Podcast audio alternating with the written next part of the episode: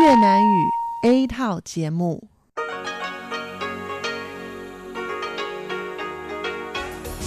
Đây là Đài Phát thanh Quốc tế Đài Loan RTI.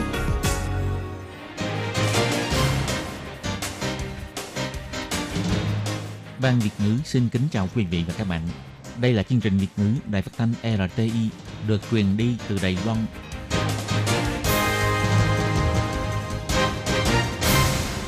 Tường Vi xin chào quý vị và các bạn.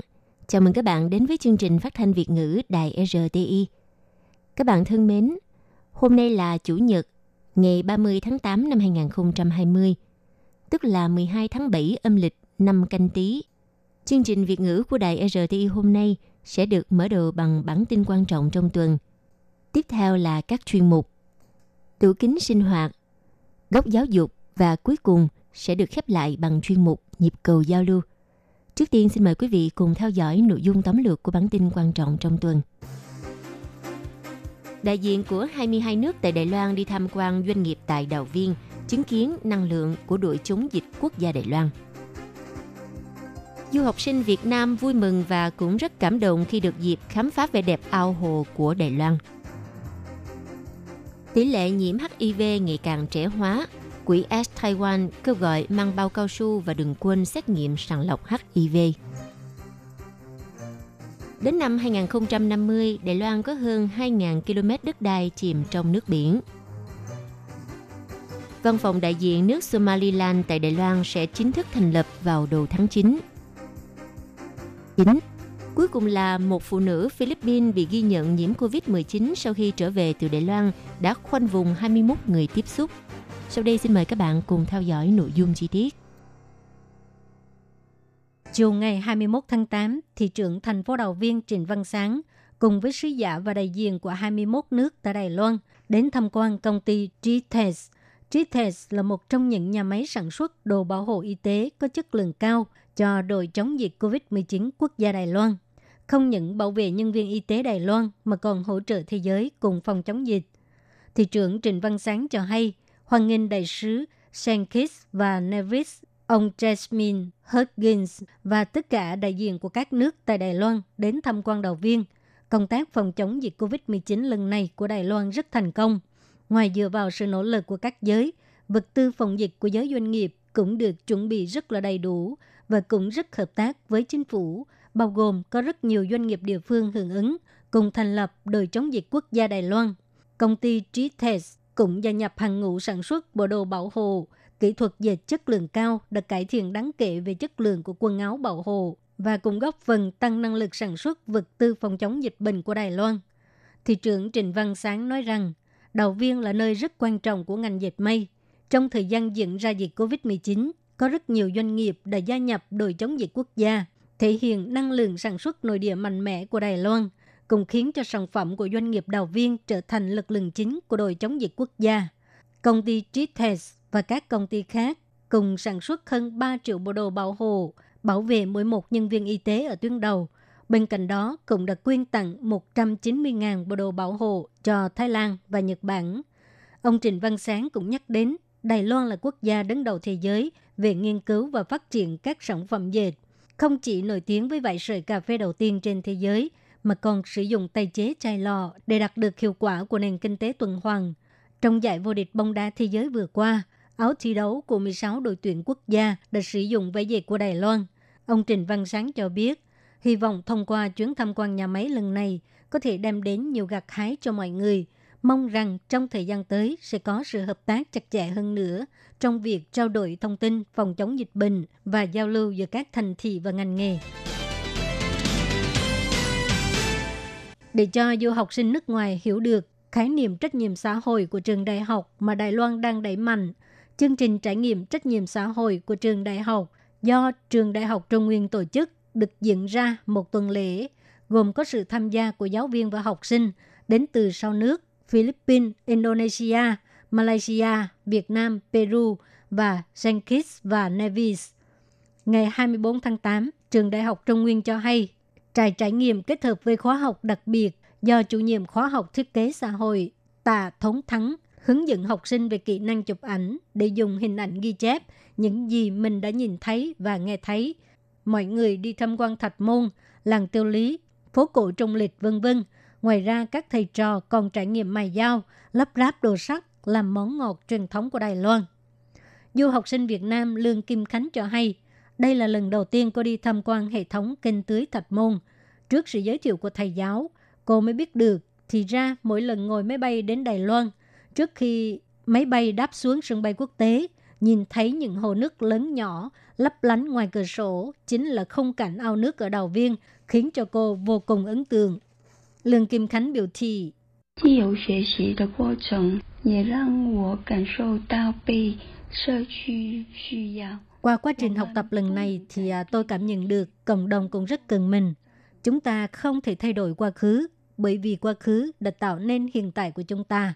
Chúng ta cần phải bảo vệ và phát huy vẻ đẹp này đến với thế giới. Sinh viên người Philippines Ngô Nghĩa Hoa cho hay, lần này có cơ hội đi sâu tìm hiểu về hành động thực tiễn xã hội của Đài Loan. Thực sự là một dịp rất khiêm có, với sự nhiệt huyết tham gia của các thầy trò đã khiến nơi này có nhiều thay đổi. Đây là điều mà anh cảm thấy rất là cảm động. Căn cứ theo báo cáo năm của Sở Kiểm soát Bệnh tật thuộc Bộ Y tế và Phúc lợi Đài Loan, trong số người nhiễm HIV mới có đến 70% nằm trong độ tuổi từ 15 đến 34 tuổi. Điều này cho thấy căn bệnh thế kỷ này đang có xu hướng trẻ hóa. Nhân dịp lễ thất tịch tức mùng 7 tháng 7 âm lịch, Quỹ S Taiwan tổ chức hoạt động tuyên truyền cách sử dụng bao cao su chính xác, đồng thời nhấn mạnh tính quan trọng của việc xét nghiệm sàng lọc HIV. Ông Lâm Tuấn Hoàng, chủ nhiệm bộ phận tiếp thị Quỹ S Taiwan cho hay, sử dụng bao cao su không chỉ bảo vệ bản thân mà còn bảo vệ bạn tình. Tuy nhiên nếu phát sinh hành vi tình dục mang tính nguy cơ cao, thì trong vòng 72 tiếng đồng hồ, ta có thể đến bệnh viện để bác sĩ tiến hành đánh giá xem là có nên tiếp nhận điều trị dự phòng nhằm giảm nguy cơ bị lây nhiễm hay không. Do chỉ có thể thông qua xét nghiệm mới có thể xác định có nhiễm virus HIV hay không, cho nên ông Lâm Tuấn Hoàng cũng khích lệ mọi người nên thực hiện xét nghiệm sàng lọc.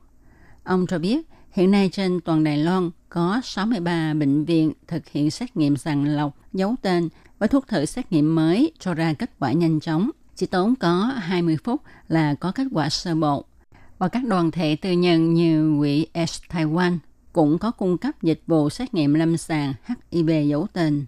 Ông Lâm Tuấn Hoàng còn thổ lộ, tuy hiện nay ai cũng biết cách phòng chống HIVS, nhưng vẫn còn nhiều người gọi điện đến hỏi những vấn đề về cách thức lây nhiễm HIV. Ông nhắc lại, virus HIV lây truyền qua quan hệ tình dục, qua đường máu hoặc truyền từ mẹ sang con trong thời kỳ mang thai, sinh đẻ và cho con bú, chứ nó không lây qua việc chúng ta ôm ấp, hôn, dùng chung muỗng, đũa, chén, dĩa, ly, khăn, mền gói, bàn cầu vân vân. Nếu không tích cực giảm khí thải thì 30 năm sau, hơn 2.000 km vuông đất đai của Đài Loan sẽ bị nhấn chìm trong nước biển. Tổ chức Hòa bình xanh Đài Loan phát biểu nghiên cứu mới nhất cho thấy, trong tương lai, Đài Loan ngoài việc phải đối mặt với nguy cơ mực nước biển dâng cao mà còn phải chịu sự uy hiếp của nước dân do bão. Trên toàn cầu, mực nước biển dâng cao 1,9 mm mỗi năm. Nếu như không tích cực giảm khí thải thì đến năm 2050, mực nước biển sẽ dâng cao 0,56 mét, cộng thêm 1,62 mét nước dâng cao do bão, thì không những phủ tổng thống Đài Loan và các biểu tượng của Đài Loan bị ảnh hưởng, mà người dân Đài Loan cũng sẽ mất nơi cư ngụ. Bà Trương Lịch Tâm, chủ nhiệm chuyên án Tổ chức Hòa bình xanh Đài Loan cho biết, và phân tích sự ảnh hưởng của mực nước biển dâng cao và nước dâng do bão, thì nếu ta không tích cực giảm khí thải, sắp tới sẽ có hơn 2.000 km vuông diện tích đất đai của Đài Loan bị ảnh hưởng. Trong đó, 6 thành phố lớn của Đài Loan bị ảnh hưởng nặng nề nhất và sẽ có hơn 2 triệu người bị mất nhà ở. Dưới sự uy hiếp của hai nguy cơ này, thì nơi chịu ảnh hưởng nhiều nhất là thành phố Tân Bắc với số nhân khẩu hơn 750.000 người và thành phố Đài Nam là thành phố có diện tích đất đai bị ảnh hưởng nhiều nhất. Do đó, chính phủ cần phải có hành động giảm khí thải và phát triển năng lượng xanh ngay. Bà Trương Lịch Tâm nói, Thứ nhất là phải đánh giá nguy cơ thay đổi thời tiết của thành phố mà có những ứng phó thích đáng. Thứ hai, phải định ra mục tiêu giảm khí thải ngắn, dài hạn cho thành phố và cần phải phù hợp với tiêu chuẩn giảm khí thải của Liên Hiệp Quốc và đạt đến mục tiêu không có khí thải vào năm 2050. Thứ ba là phải chế định mục tiêu năng lượng tái sinh và phát triển năng lượng tái sinh cho thành phố. Tổ chức Hòa bình xanh Đài Loan nhấn mạnh, biến đổi khí hậu đang diễn biến ngày một nghiêm trọng. Lúc này, chính phủ trung ương và chính quyền địa phương cần phải tuyên bố tình trạng khẩn cấp về khí hậu biến đổi và gia tăng hành động giảm khí thải, phát triển năng lượng xanh. Theo ngài Mohamed Omar Hagi Mohamud, trưởng đại diện của Cộng hòa Somaliland vào ngày 26 tháng 8 cho biết, công việc thành lập văn phòng đại diện của nước này tại Đài Loan vẫn đang tiếp tục triển khai.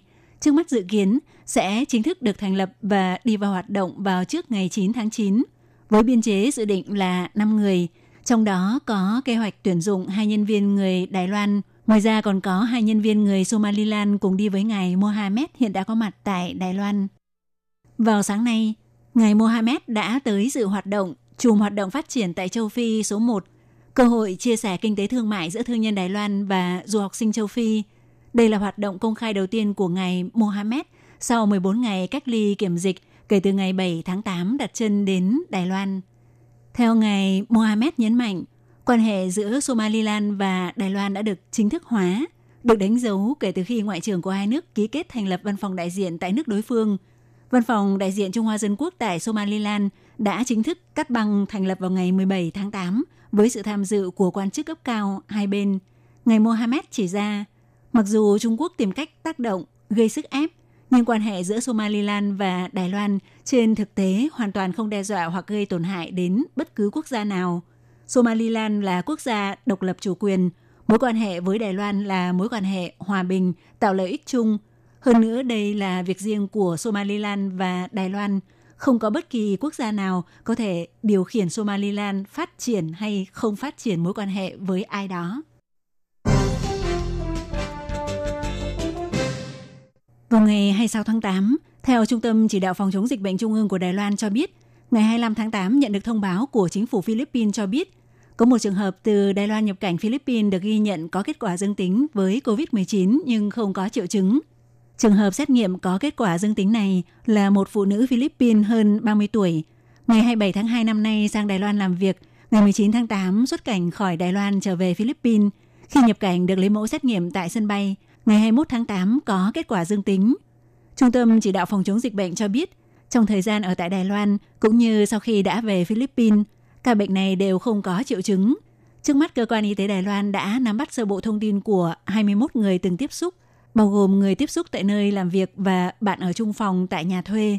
21 người tiếp xúc đều đã hoàn tất việc lấy mẫu phẩm bệnh để xét nghiệm axit nucleic và xét nghiệm huyết thanh. Hiện đã có hai người biết kết quả là âm tính, số còn lại vẫn đang đợi kết quả.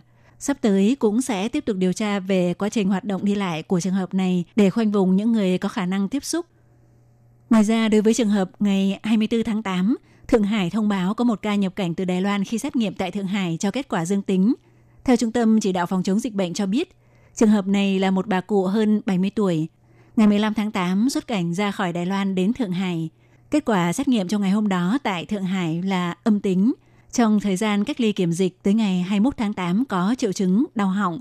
Tới ngày 22 tháng 8, cơ quan y tế Thượng Hải bố trí lấy mẫu xét nghiệm lại thì cho kết quả dương tính – Hiện ca bệnh này đang được điều trị tại Thượng Hải. Cơ quan y tế của Đài Loan đã giả soát tổng cộng có 14 người từng tiếp xúc vào 14 ngày trước khi bệnh nhân này phát bệnh. Trong đó gồm có bạn bè và người đưa ra sân bay kết quả xét nghiệm axit nucleic và xét nghiệm huyết thanh đều âm tính. Do vậy, hiện xếp những người tiếp xúc vào thành đối tượng tự theo dõi quản lý sức khỏe. Ngoài ra, Trung tâm Chỉ đạo Phòng chống dịch bệnh cũng cho biết, cân nhắc tới việc giải tỏa áp lực cho đội ngũ xe taxi phòng dịch chuyên dụng – từ ngày hôm nay, những người thuộc diện cách ly kiểm dịch và cách ly tại nhà nếu cần đi khám bệnh trong thời gian cách ly kiểm dịch thì đều phải liên lạc với Sở Y tế địa phương và bắt buộc phải sử dụng phương tiện giao thông được sắp xếp để đi khám bệnh mà tuyệt đối không được tự đi. Quý vị và các bạn thân mến, vừa rồi là bản tin quan trọng trong tuần. Xin cảm ơn sự theo dõi của quý vị.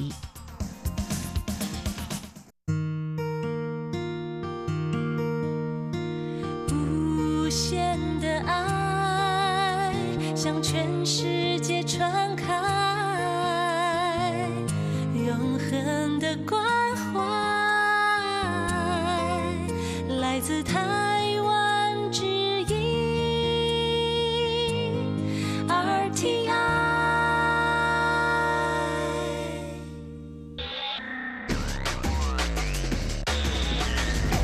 Quý vị đang đón nghe chương trình Việt ngữ tại RTI truyền thanh từ Đài Loan.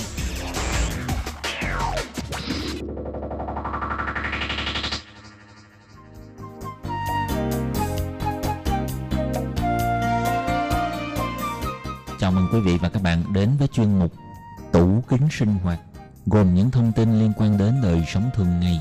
Xin mời đón nghe.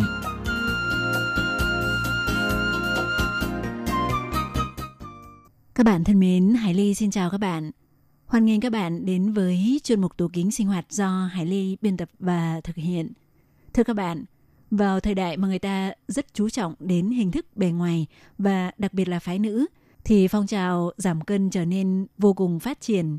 Người ta áp dụng trăm phương ngàn kế để giảm cân, nào là nhịn ăn, nào là uống thuốc sổ, uống thuốc giảm béo của đông y, nào là thanh lọc cơ thể, vân vân với kỳ vọng sẽ có một vóc dáng thật đẹp. Tuy vậy thì ờ, không phải ai vất vả giảm cân cũng toại nguyện. Có người vì không chịu được gian khổ đành từ bỏ. Có người giảm cân thành công rồi lại mập trở lại. Cũng có người mặc dù thực hiện các chế độ kiêng khem rất nghiêm ngặt nhưng không hiểu sao vẫn không đạt được mục tiêu như mong muốn. Cho nên có rất nhiều điều băn khoăn thắc mắc đặt ra cho những người đã, đang và sắp muốn giảm cân để có một vóc dáng đẹp và một sức khỏe tốt. Vậy trong chương mục hôm nay, Hải Ly xin được chia sẻ với các bạn một số thưởng thức có liên quan tới việc giảm cân nha các bạn.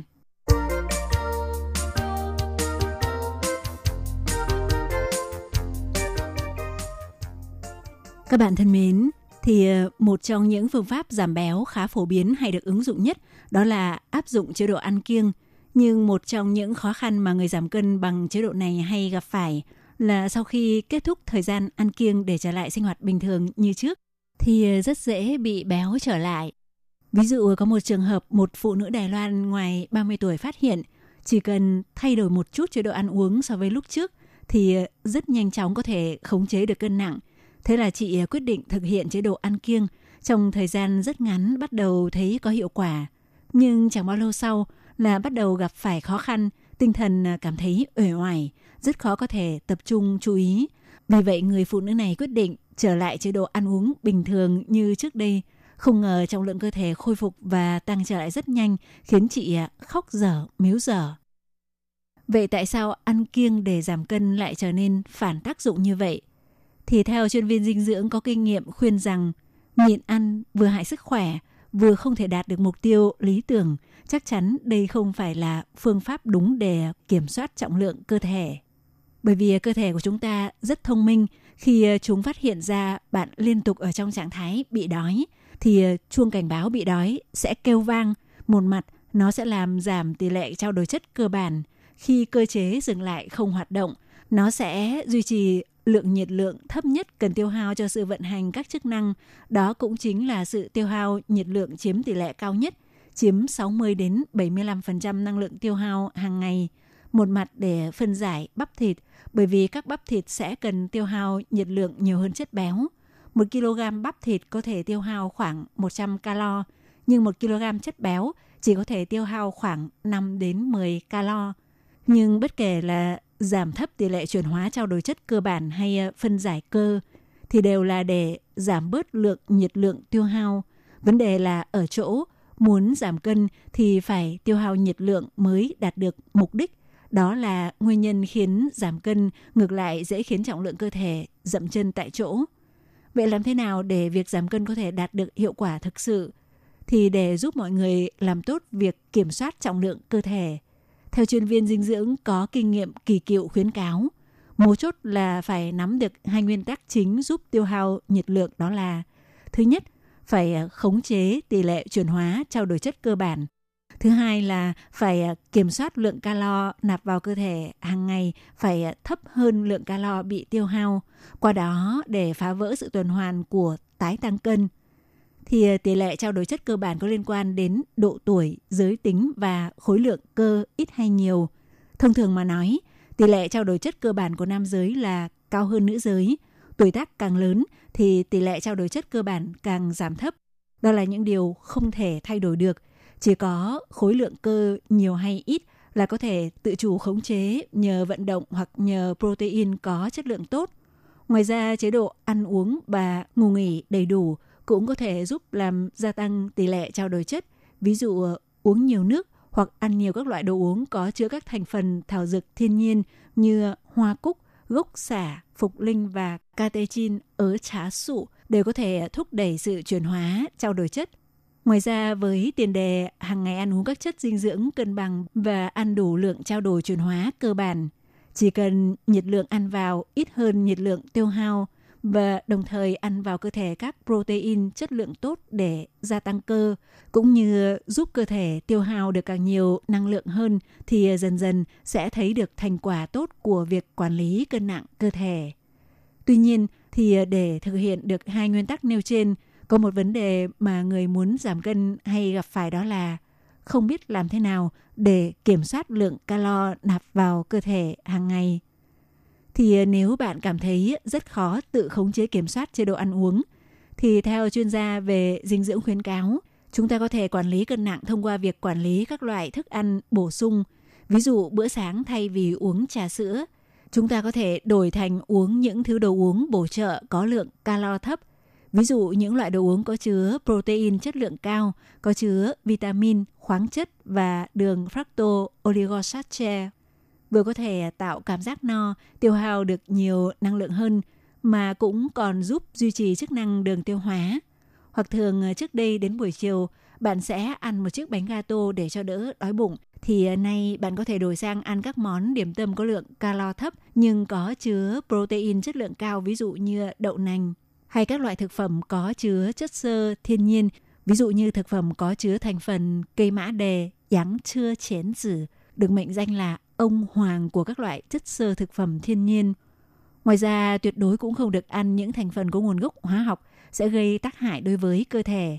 Theo chuyên viên dinh dưỡng khuyến cáo và hy vọng mọi người có thể kiểm soát tốt nguyên tắc quản lý cân nặng đúng cách như đã giới thiệu với chúng ta ở trên.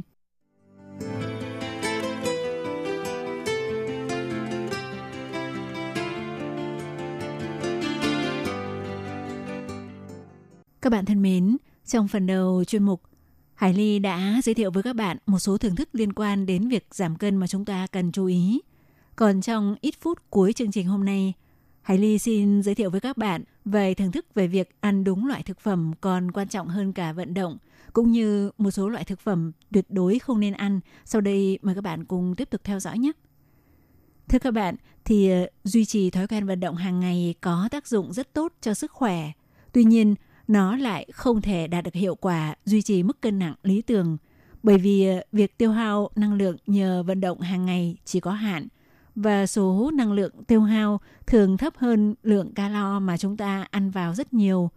Do vậy, muốn duy trì một cơ thể khỏe đẹp và trọng lượng lý tưởng thì ờ, áp dụng bằng cách kiểm soát ăn uống sẽ dễ đạt được hiệu quả hơn. Và kiểm soát bằng cách nào thì chúng ta phải chú trọng đến chất lượng của thực phẩm – nên thường xuyên ăn những thức ăn lành mạnh tốt cho sức khỏe, ít ăn những thực phẩm có hại đối với sức khỏe. Thì ờ, những loại thực phẩm không tốt đối với sức khỏe bao gồm nhóm thứ nhất là các sản phẩm thực phẩm có chứa hợp chất carbon hydrate tinh chế, trong đó gồm có bánh quy, bánh gato, đồ điểm tôm ngọt và hầu hết các loại bánh mì. Nhóm thức ăn thứ hai không tốt cho sức khỏe đó là đồ chiên dầu, trong đó gồm có thịt gà thái miếng chiên, trá chi khoai, thịt sườn heo chiên, trá chu phái, khoai tây chiên, khoai môn chiên, vân vân. Nhóm thứ ba là nhóm đồ uống có chứa đường, trong đó gồm có nước uống có ga, Coca-Cola, trà sữa chân châu, các loại nước quả đóng chai hoặc loại bao bì bằng chất liệu phoi nhôm.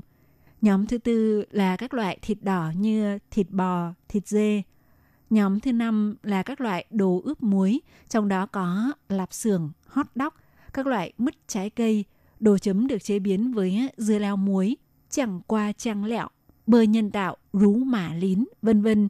Thì ờ, đây đều là các loại thực phẩm mà người Đài Loan thường hay ăn và thích ăn. Do vậy, Muốn chống lại sự cám dỗ của những đồ ăn ngon như vậy thực sự không dễ dàng chút nào. Còn thực phẩm tốt cho cơ thể thì ờ, bao gồm các loại. Nhóm thứ nhất là các loại cá có hàm lượng chất béo cao như cá hồi, cá thu bạc má, chi nhúy. Nhóm thứ hai là các loại rau có màu xanh lục và các màu sắc khác cùng với trái cây. Nhóm thứ ba là nhóm các loại hạt khô trên của lể. Nhóm thứ tư là các loại lương thực ngũ cốc. Nhóm thứ năm là thịt ức gà, bỏ da và bỏ lớp mỡ. Thì ờ, đó đều là các loại thức ăn tốt cho sức khỏe. Thì mặc dù các loại thực phẩm nêu trên vốn là thực phẩm tốt cho sức khỏe, tuy nhiên phương pháp chế biến cũng rất quan trọng.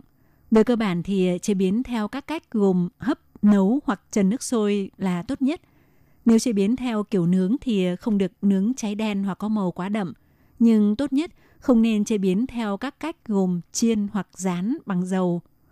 Trong các loại hạt khô rất giàu hàm lượng omega 3, có thể giúp cơ thể đào thải cholesterol xấu, cũng có thể giúp làm giảm thấp phản ứng viêm không tốt cho cơ thể, có ích đối với hệ tim mạch.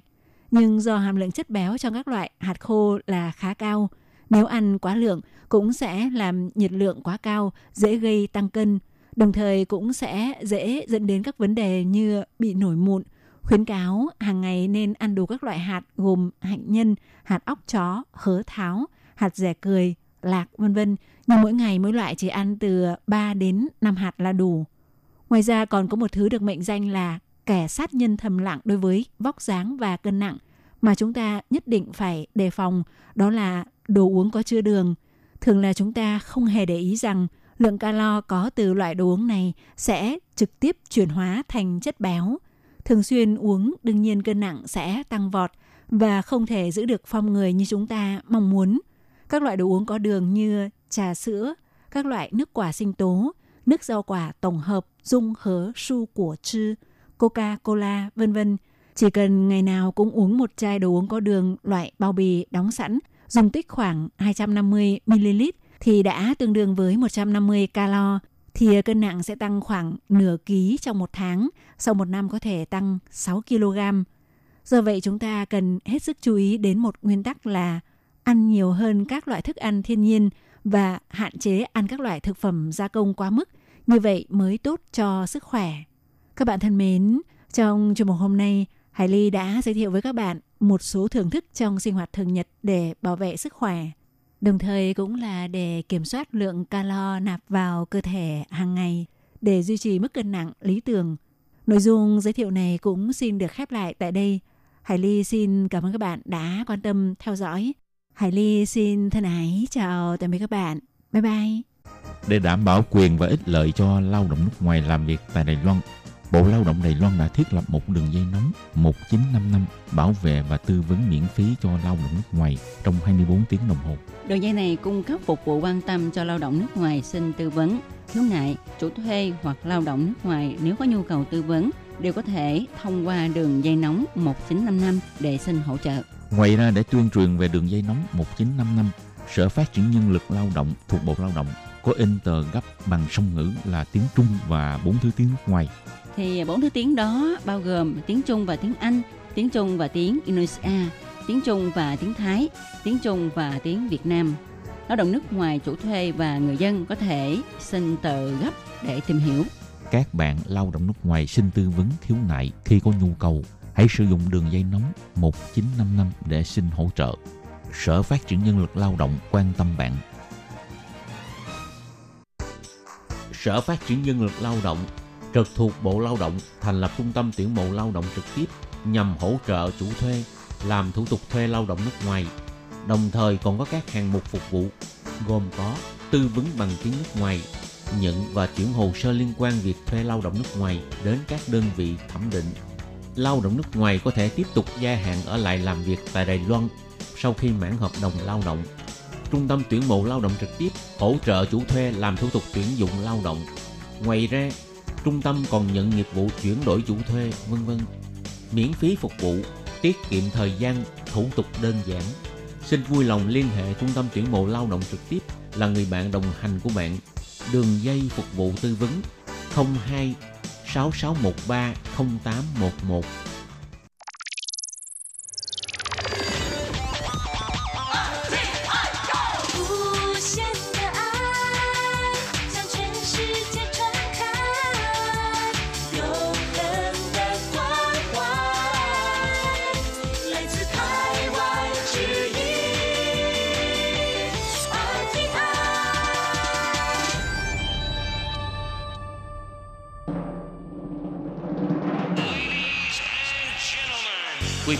đón nghe chương trình Việt ngữ Đài RTI truyền thanh từ Đài Loan.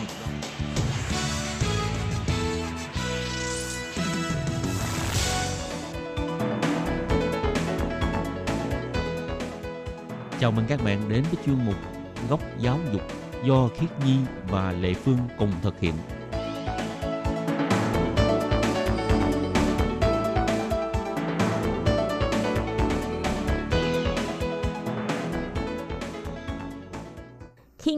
Và Lệ Phương xin chào các bạn. Các bạn thân mến, các bạn đang đón nghe chuyên mục Góc Giáo dục.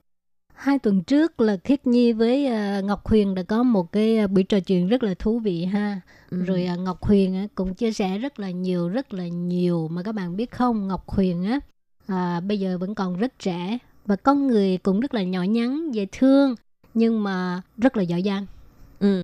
Theo như Khiết Nhi trò chuyện với Lan Ngọc Huyền á, thì Khiết Nhi cảm thấy Ngọc Huyền là một người mà rất là có lòng nhân ái cũng như là một cái người mà có một cái ý chí rất là chín chắn là biết rất là rõ là mình muốn cái gì.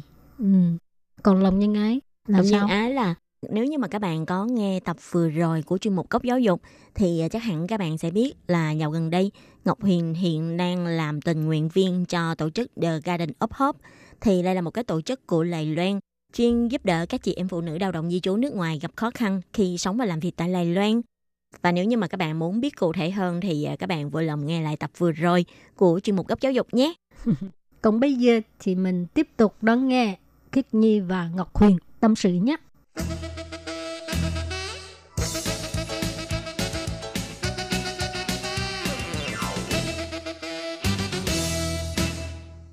Xin chào bạn, bạn có thể tự giới thiệu về bản thân bạn được không?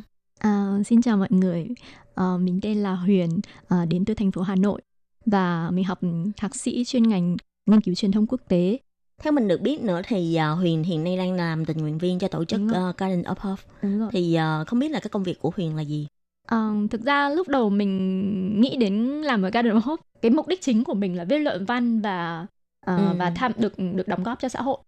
Khi mà làm việc ở Garden of Hope ấy, thì họ có một cái rất hay đấy là họ có những cái trung tâm như kiểu cư trú lưu trú tạm thời dành cho những cái người phụ nữ nhập cư Ừ. thì mình đã từng thấy hai cái trung tâm như thế một cái trung tâm là dành cho những người hợp pháp và một Ừ. trung tâm dành cho những người bất hợp pháp nhưng mà có con nhỏ hiện tại thì cái trung tâm họ nghĩa là những cái trung tâm đấy ấy, thì họ ừ, hỗ trợ rất nhiều cho cho cho người nhập cư phụ nữ Ừ. nhập cư ví dụ như cái trung tâm ừ, đầu tiên ở um, Ừ. San Trống thì ờ, cái cái trung tâm đấy thì họ hỗ trợ rất nhiều là ờ, trong việc ờ, phụ nữ gặp phải những vấn đề khó khăn ví dụ như là Ừ. họ có kiện tụng gì đấy ở Đài Loan chẳng Ừ, hạn như thì kiện họ- tụng với lại chủ thuê chủ về tranh chấp về lao đúng động rồi, đúng thì họ sẽ được hỗ trợ Ừ. Ờ, một cái trung tâm còn lại thì là lao động bất hợp pháp nhưng Ừ. mà họ họ có con nhỏ họ được hỗ trợ rất nhiều mà được quan tâm đến đến đến trong cuộc sống nghĩa hàng tuần mình đều đến đào viên hai lần để để Ừ.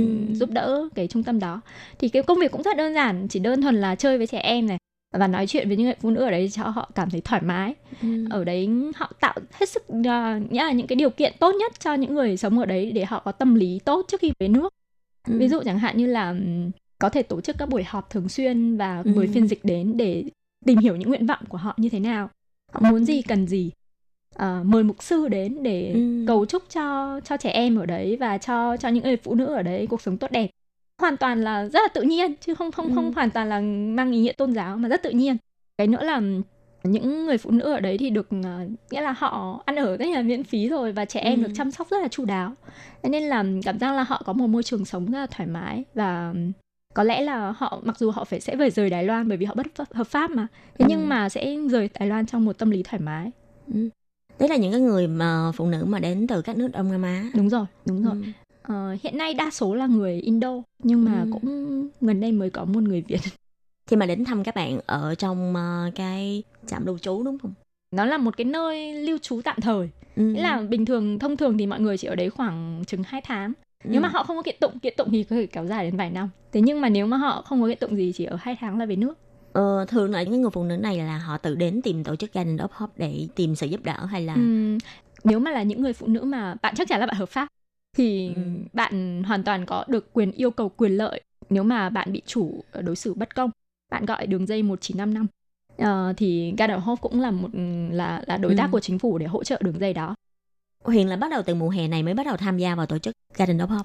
À, đúng rồi. Sau khi mà kết thúc học kỳ thì mình mới có thời gian tham gia. Ừ. Vậy nếu như mà Huyền đã định hướng là sau này sẽ nghiên cứu về đề tài những người phụ nữ khu vực Đông Nam Á hay là những người phụ nữ Việt Nam Vậy thì à, chắc là sau mùa hè thì à, Huyền vẫn sẽ tiếp tục đến với lại các bạn ở đúng trong rồi, cái đúng rồi, đó. đúng rồi. Và cái cái nữa đó là phải nhanh chóng tìm một cái người hướng dẫn cho mình Ừ. mà phù hợp mà cũng quan tâm đến đề đề tài phụ nữ. Nhưng mà khiến như nghĩ thì bây giờ ở Đài Loan thì à, các giáo sư khá quan tâm đến vấn đề về Đúng đề rồi. tài phụ nữ và đề tài, đặc biệt là đề tài phụ nữ Việt Nam. Rất tiếc là mình đã đã lựa chọn sẵn một giáo sư nhưng mà cái cái Covid lần này nó đã ảnh hưởng đến làm cho tất cả những sinh viên của cô đấy năm nay là không thể nào tốt nghiệp. Thế là Ừ. những sinh viên đấy là cô phải sang năm sau mới, mới được tốt nghiệp nên là cô không thể nhận thêm được mình. Tại vì có Ừ. quá rất là nhiều sinh viên mà muốn theo cô ấy. Bên trường Huyền là nếu như mà muốn chọn giáo sư hướng dẫn thì sẽ chọn như thế nào? Là trường sẽ quy định là một giáo sư được nhận bao nhiêu sinh viên hay là do bản thân giáo sư tự À, xem xét? Ừm, thực ra mình cũng không biết rõ quy định như thế nào nhưng mà thông thường một giáo viên sẽ nhận khoảng 4 đến 5 sinh viên. Ừm. Huyền có thể chia sẻ một số cái kinh nghiệm khi mà chọn giáo sư hướng dẫn của mình được không? Thì sẽ xem xét trên ờ, những cái tiêu chí như thế nào để mà xin giáo sư đó hướng dẫn cho mình. Thực ra cái quan trọng nhất là là giáo sư đấy phải có chung một cái um, interest tức là một Ừm. cái um, Gọi là cái ờ, một cái hướng đi À. giống mình đúng không? một cái hướng đi giống mình nghĩa là họ cũng phải cũng yêu thích cái đề tài như thế và muốn Ừm. phát triển trong cái đề, đề tài như thế thì họ mới họ mới cảm thấy mình thú vị và họ muốn hỗ trợ mình Ừm. cái đấy là cái quan trọng nhất cái thứ hai đó là cái uy tín của giáo sư là mình Ừm. phải rất là tích cực để mà nói chuyện với các bạn bè hoặc là những người trong trường để mình tìm hiểu xem là Ừm. cái giáo sư đấy là là họ họ như thế nào là họ tính cách của họ ra làm sao tại vì Ừm. có nhiều giáo sư khi mà ở trên lớp thì họ cũng khá là tốt thế nhưng mà khi mà đến khi làm việc cùng thì họ lại rất là bận rộn họ không có thời gian cho mình Ừm. thì như thế thì nó cũng không có ý nghĩa gì cả tại vì mình cần cái sự đóng góp của họ cái sự giúp đỡ của họ hỗ trợ trong cái quá trình viết luận văn Ừm. cái đấy rất là quan trọng hơn nữa có một điều đó là mình mình có nghe nói là có rất nhiều giáo sư ở Đài Loan này là họ ờ, họ cứ muốn sinh viên chậm mãi là không thể tốt nghiệp được Ừm. tại vì họ cảm thấy chưa ổn chưa tốt thế nên là bạn phải xác định rõ ngay từ đầu bạn phải nói với giáo sư là em muốn khoảng thời gian nào em muốn tốt nghiệp Ừm. đấy là cái mà mình được bạn bè chia sẻ Theo như mình được biết thì ờ, ngành truyền thông thường thì cái thời gian tốt nghiệp sẽ lâu hơn những cái ngành học xã hội khác. Thường thì những cái ngành học như là MBA hay là thương mại quốc tế thì khoảng một năm rưỡi hay hai năm là có thể tốt nghiệp thạc sĩ. Nhưng mà ngành truyền thông hay là ngành xã hội học thì phần lớn các bạn Đài Loan đều tốt nghiệp sau 2 năm rưỡi đến 3 năm. đúng rồi đối với người Đài Loan thôi. Còn mình cảm thấy đối với cả sinh viên quốc tế thì có lẽ là không gì kìm chân được họ. Tại vì họ có mục tiêu rất rõ ràng so với các bạn Đài Loan thì có lẽ là sinh viên quốc tế có mục tiêu rõ ràng hơn. Mình có một bạn học kết thúc trong vòng một năm rưỡi rất là xuất sắc. Là cả về học hết tất cả các tín chỉ cộng thêm với lại người ờ, Nga Ừ. còn các bạn đài thì đúng là nhiều bạn học năm thứ ba năm thứ tư 4 năm là là tối đa đối với ngành học của mình chứ không để không để vượt qua 4 năm được ừ. ừ. Thế bản thân ờ, Như Huyền thì đặt mục tiêu là bao lâu? Ờ, mình mục tiêu dưới 2 năm chắc chắn Ừ. tại vì mình đang nghiên cứu là cũng có thể là mình muốn học tiếp lên nên thành ra là có thể là trước cái thời gian mà mà đăng ký thì mình bắt buộc mình cũng phải mình cũng phải hoàn thành cái cái chương trình học này Ừ. Nếu như mà học tiếp lên tiến sĩ thì Huyền định học tiếp ở bên trường đại học chính trị hay là Huyền có định đổi ngành hay đổi trường không? Ờ, trường đại học chính trị. Nhưng mà ngành có thể là ngành khác. Ừ. Ờ, thực ra hiện nay mình có quan tâm đến một ngành nghiên cứu về quan hệ quốc tế. Thực ra Ừ. mình có thể định hướng quan hệ quốc tế nhưng vẫn có thể gắn nó với truyền thông. Ừ, thế nên là thế nên là mình mình rất là yêu thích ngành đấy. Tại vì là ờ, mình có bạn học cũng ngành như thế và mình thấy những cái đề tài của ngành đấy rất phù hợp với mình ví dụ như kỳ trước là mình cố gắng mặc dù là mình học hệ thạc sĩ nhưng mình vẫn cố gắng ờ, đăng ký cái lớp ở, Ừ. ở hệ tiến sĩ và mình mình thấy rất là phù hợp và thậm chí mình nghĩ là nó cũng không phải là khó đối với mình tại Ừ. vì là cái lớp đấy tên là diễn đàn Ừ. và các tổ chức phi lợi nhuận thì ừm, các tổ chức phi lợi nhuận thì mình muốn làm việc trong cái lĩnh vực đấy thế nên là nó cũng không phải là cái gì đấy khó là Ừ. mình có thể liên hệ với những cái kinh nghiệm ngày xưa mà mình học ở Việt Nam mà hơn nữa những cái kinh nghiệm đấy nó cũng rất là cần thiết với những bạn Đài Loan Ừ. tại vì ở Đài Loan này họ có một cái nhược điểm đó là họ bị cách biệt nhiều với thế giới bên ngoài và cái cách họ vận hành ờ, các tổ chức phi chính phủ ở đây là khác với cả các tổ chức ở Việt Nam Ừ. và họ cũng không có nhiều quan hệ trao đổi quốc tế thế nên là họ cũng rất là cần lắng nghe những cái ý kiến của mình thế nên là mình nghĩ là mình có thể thông qua những cái lớp học của mình thậm chí mình cũng có thể Ừ. là học được rất nhiều từ đấy bên cạnh cái việc học đấy mình còn có thể chia sẻ những kinh nghiệm của mình nữa và lắng Ừ. nghe những bạn khác chia sẻ Ừ. Ừ. thì đây cũng như là một cái cách sư sụy quên là uh, mình đi học thử trước đúng rồi xem là mình có thích hợp với lại cái ngành đó không nếu như thích hợp thì mình sẽ nhắm một cái mục tiêu là Đúng sau rồi. này học tiếp lên cao sẽ học Đúng một cái rồi. ngành khác đúng rồi Thế Huyền có suy nghĩ qua là sẽ chuyển thẳng lên học tiến sĩ không?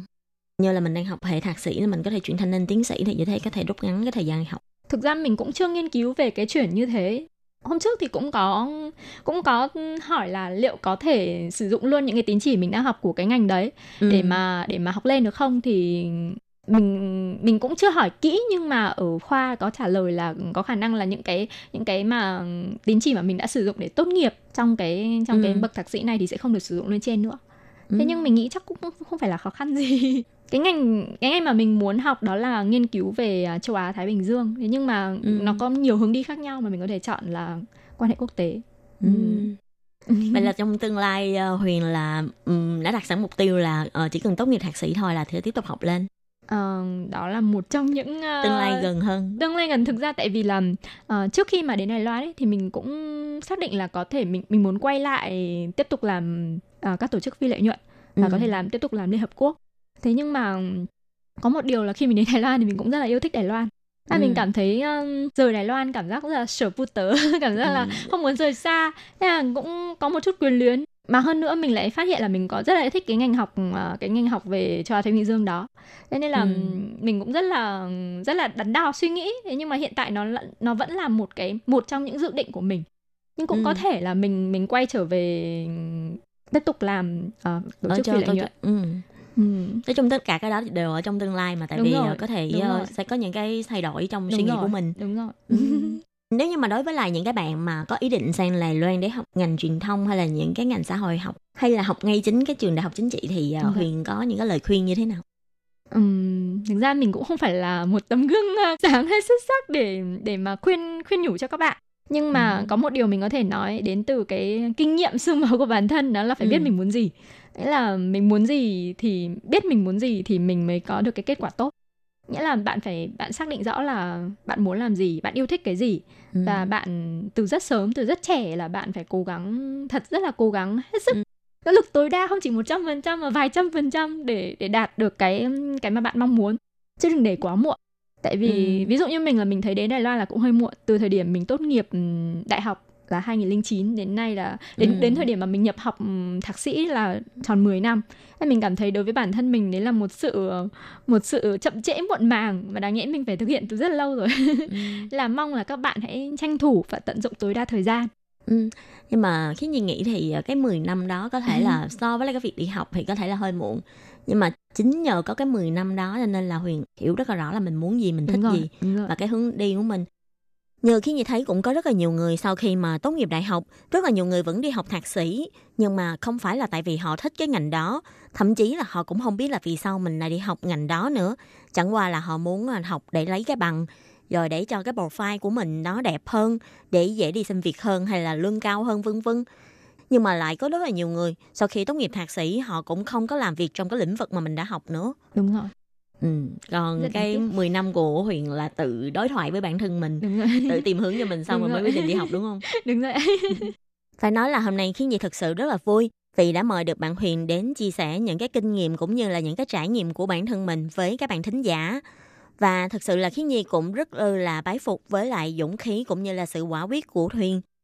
Có thể nói là sau khi đã tốt nghiệp đại học 10 năm rồi, chắc hẳn là bạn Huyền đã có một cái công việc rất là ổn định và mình rất là yêu thích ở Việt Nam. Nhưng cuối cùng, Huyền vẫn quyết định là đến Đài Loan để mà du học với mục đích là có thể học thêm nhiều kiến thức để phục vụ cho công việc của mình sau này. Cho nên đây là cái điều mà khiến Nhi cảm thấy rất là nể Huyền. Cảm ơn bạn, à, cảm ơn các bạn thính giả. Ờ, mình rất là hân hạnh được đến chương trình này và chúc các bạn sức khỏe cũng như là có à, khoảng thời gian tươi đẹp, hạnh phúc và có nhiều niềm vui ở Đài Loan. Cảm ơn các bạn và hẹn gặp lại mọi người nhé. Bye bye. Bye bye.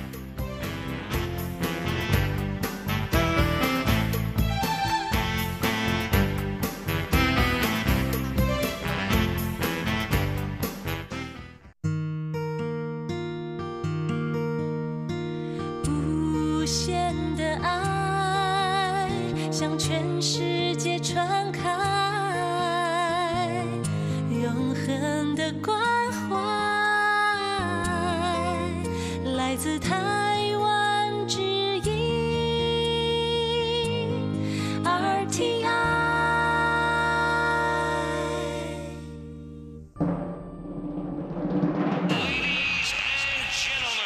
quý vị đang đón nghe chương trình Việt ngữ đài RTI truyền thanh từ đài Loan.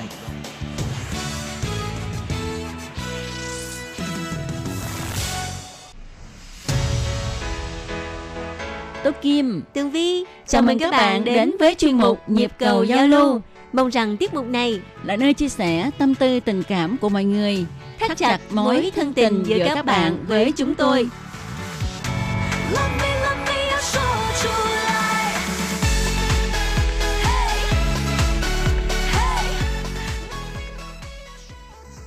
Hello Tất Kim và Tường Vi xin chào các bạn. Hoan nghênh các bạn đã đến với chuyên mục Nhịp cầu giao lưu ngày hôm nay của chúng tôi. Vâng thưa các bạn, ngày hôm nay á, là ngày 30 tháng 8, vừa mới à, qua lễ tình nhân mùng 7 tháng 7, ngày à, Ngưu Lan gặp chức nữ không Ừ. lâu. Nên nhân dịp này, Tường Vi xin à, gửi lời chúc đến toàn thể các à, quý vị khán thính giả của đài RTI một lễ tình nhân thật là vui vẻ. Người nào mà có tình yêu thì hạnh phúc lâu bền, người nào mà chưa có tình yêu thì sẽ sớm tìm được ý trung nhân. mà ở Việt Nam mình thì hình như không có ai mà ăn mừng cái ngày lễ mà ngu lan chức nữ hết trơn ha Tại vì Ngô Lân chức nữ ờ, theo Việt Nam ha là cái ngày này nó u buồn lắm kìa. cả năm mới gặp nhau một lần Ờ, mà gặp nhau toàn là khóc không à. Ờ. thành ra mưa dầm mưa về ha nhưng mà ở Đài Loan với lại ờ, có một số gia đình người Hoa ở Việt Nam á, thì có ăn mừng cái ngày lễ này. Ờ, ờ, người Hoa nhất là người Quảng ở Việt Nam á, tôi còn nhớ ha thì người ta sẽ ờ, mua những cái đồ cúng về cúng bảy nàng tiên nếu mà nhà đó có con gái à, cúng bảy nàng tiên để mà ờ, coi như là cho con gái mình có duyên gặp Ừ. được người tốt đúng không ừ, ừ, ừ. còn ở Đài Loan thì người ta chúc mừng lễ tình nhân vào ngày 7 tháng 7 âm lịch ha Ừ, hồi xưa khi mà Tường Vi mới qua Đài Loan không lâu thì à, lúc sau thì có người yêu là người Đài Loan đó ừ. thì à, cái người yêu đó giờ là chồng của Tường Vi mới à, tự dưng cái chúc mừng lễ tình nhân 7 tháng 7 ngày hôm đó với ủa là cái ngày gì? Tại sao lại ngày là ngày ngô lan chức nữ mà đi mua hoa tặng mình? Tường Vi thấy rất là buồn cười bởi vì nó lại là ngày âm lịch nữa. Đúng rồi đúng à, rồi. nhưng mà lúc sau thì mới biết là à, thật ra những người trẻ ở Đài Loan người ta cũng chúc mừng cái ngày lễ tình nhân à, Ừ. ngô lan chức nữ. Ừ. Ờ, theo cái quan niệm ở Việt Nam ha thì những cái ngày nào ở trong tháng 7 á thế nó cũng kỳ kỳ hết á À đúng rồi, tại vì gặp cái tháng gọi là tháng âm này nó hơi hơi ờ, lạnh lạnh chút xíu. Họ nói thẳng ra là hệ nói đến tháng 7 là nó nói tháng cu hồn á. thành ra tự nhiên cái mùng 7 tháng 7 cái đi chúc mừng lễ tình nhân nhưng mà bởi vậy cái này mới cho chúng ta biết là bất kể ngày nào tháng nào ở đâu à, cũng là ngày tốt hết á Ừ đúng Ừ, rồi. tùy theo cái quan niệm của mỗi nơi thôi Đúng ha rồi, thì thì- mình cứ quan niệm là ngày nào cũng ngày tốt tháng nào cũng tháng tốt thì Ừ. cũng vậy đó ờ, giống như ở Việt Nam mình gặp con cú mèo là xui lắm phải không Đúng rồi, ở Việt Nam gặp cú mèo hoặc là gặp con quạ. ừ, là rất là xui. chết luôn Ờ, nhưng mà các bạn có biết không khi mà Tường Vi đi Ấn Độ thì ở ngoài đường á đầy quả quả đen nha. ừ. Ở Nhật cũng hay có quả đen ở ngoài đường mà Ừ, con quả đó. đen là một cái con vật ờ, gọi là may mắn của thì người đó, Nhật. thì đó. Ờ, con quạ cũng là một cái loài ừm, chim may mắn của Ấn Độ. Nhưng mà ở Việt Nam mình thì rất là sợ nó Ờ. luôn. Còn cú mèo thì ờ, ở Việt Nam mình cũng sợ. Còn ở ở đây thì Tường Vi không biết ở đây á, cũng là một con chim may mắn. Ừ. một cái con chim tặng con cho người ta. Vậy Ồ. là rất là may mắn. Thì mình thấy ở đâu cũng vậy hết ha.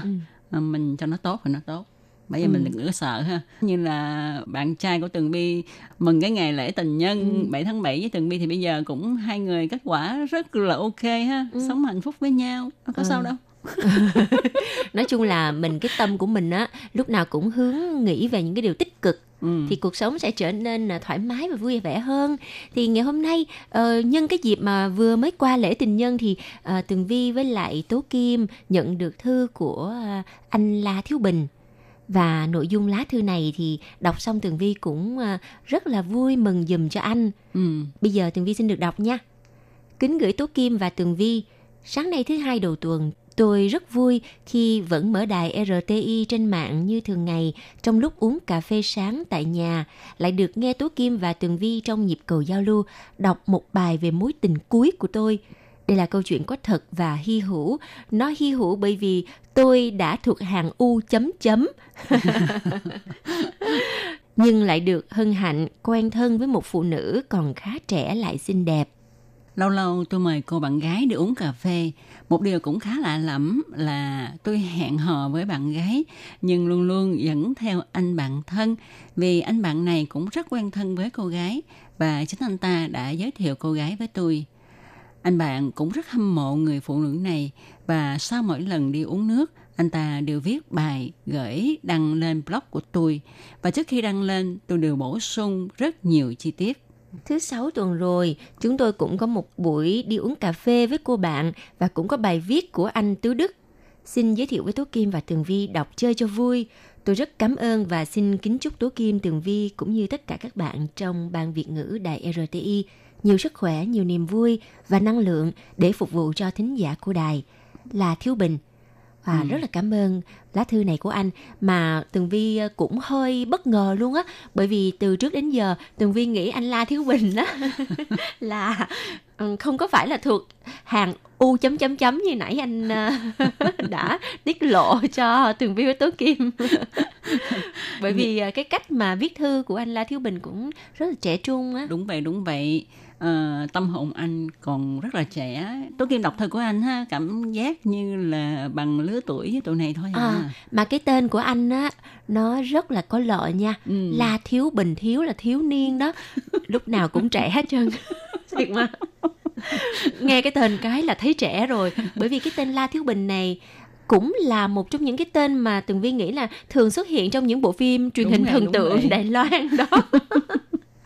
Nghe hay lắm à. Ừ, tên giống như là nghệ sĩ ca sĩ vậy đó ha ừ, đúng à, rồi. diễn viên gì đó ừ, ừ. cho nên tụi này mới nghĩ anh là gì đâu không có nghĩ là anh u chấm chấm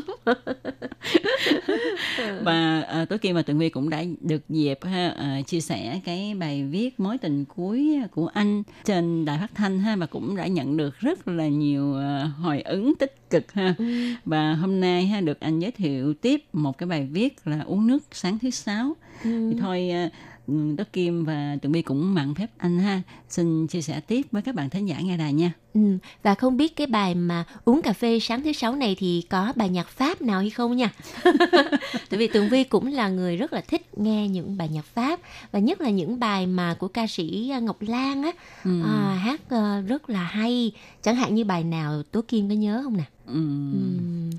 Hỏi bất chợt quá à. Có cái bài Ngoài kia tuyết rơi đây Sao anh không đến thăm em chiều nay à, Cái bài đó là tuyết rơi À ừ. mà đúng là mùa hè ở Việt Nam mà nghe bài đó là mát à.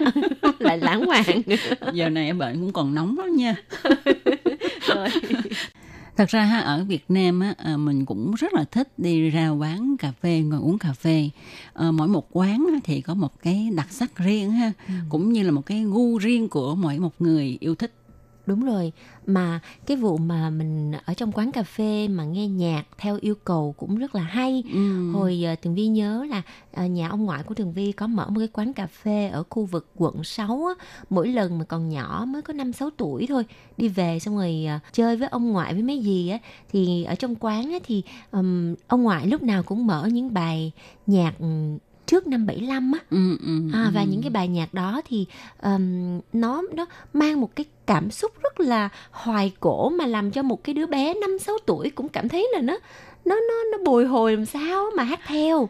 Từng biết biết không theo nghiên cứu ha thì khi mà chúng ta nghe những bản nhạc mà khi chúng ta còn nhỏ mới lớn á thì những bản nhạc đó nó sẽ in sâu vào tâm trí của ta nhiều hơn và sâu đậm hơn là những bản nhạc mà chúng ta đã nghe khi chúng ta lớn rồi đúng rồi có nghĩa là ừ. từ bé mà được sống trong một cái môi trường mà có âm nhạc thì uh, trong cái tâm trí của cái đứa trẻ đó sẽ uh, ghi sâu những cái cái cái giai điệu ừ.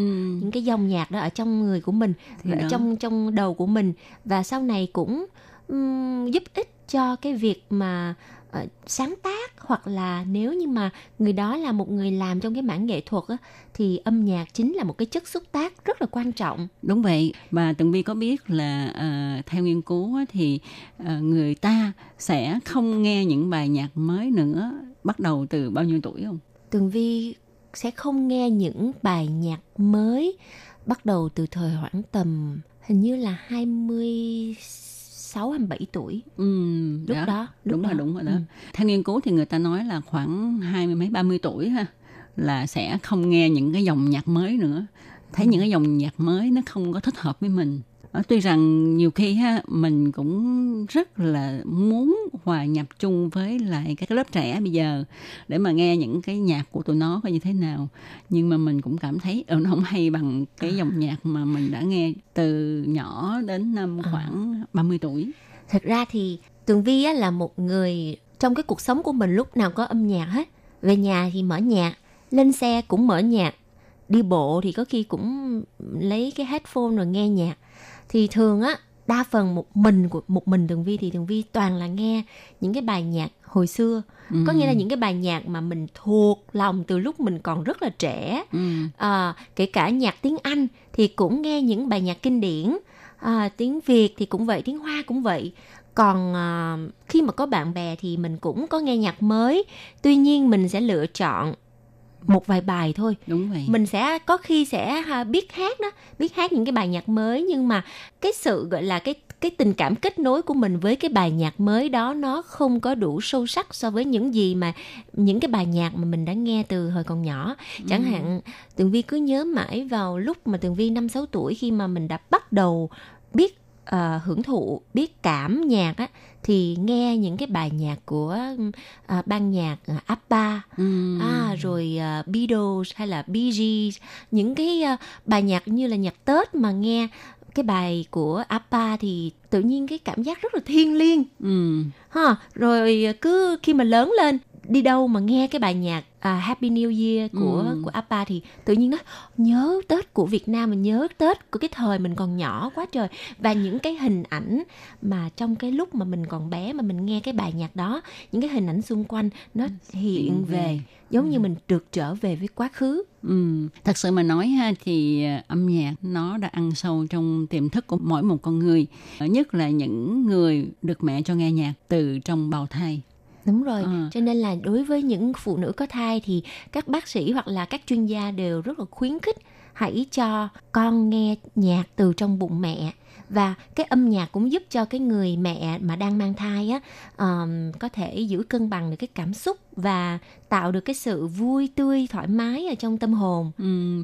Cho nên khi mà làm gì thì à, mọi người đều muốn nghe nhạc hết. Nhất là à, những cái giờ mà mình muốn thoải mái tinh thần ha, đi uống nước, uống cà phê thì có âm nhạc thì mình càng cảm thấy là mình à, thoải mái hơn. Ừ, đúng rồi. Vâng và thưa các bạn, lá thư hồi nãy của anh La Thiếu Bình thì ở phần cuối cùng có à, cái link về câu chuyện uống cà phê sáng thứ sáu nhưng mà do thời gian có hạn cho nên là à, Tố Kim và Tường Vi á sẽ dành trọn một chuyên mục nhịp cầu giao lưu của tuần sau để mà chia sẻ bài viết này cho tất cả quý vị khán thính giả của đài RTI và lúc nãy Tường Vi có nhìn một cái đoạn đầu thì bài viết này cũng có sự xuất hiện của những bài nhạc Pháp trong một quán cà phê.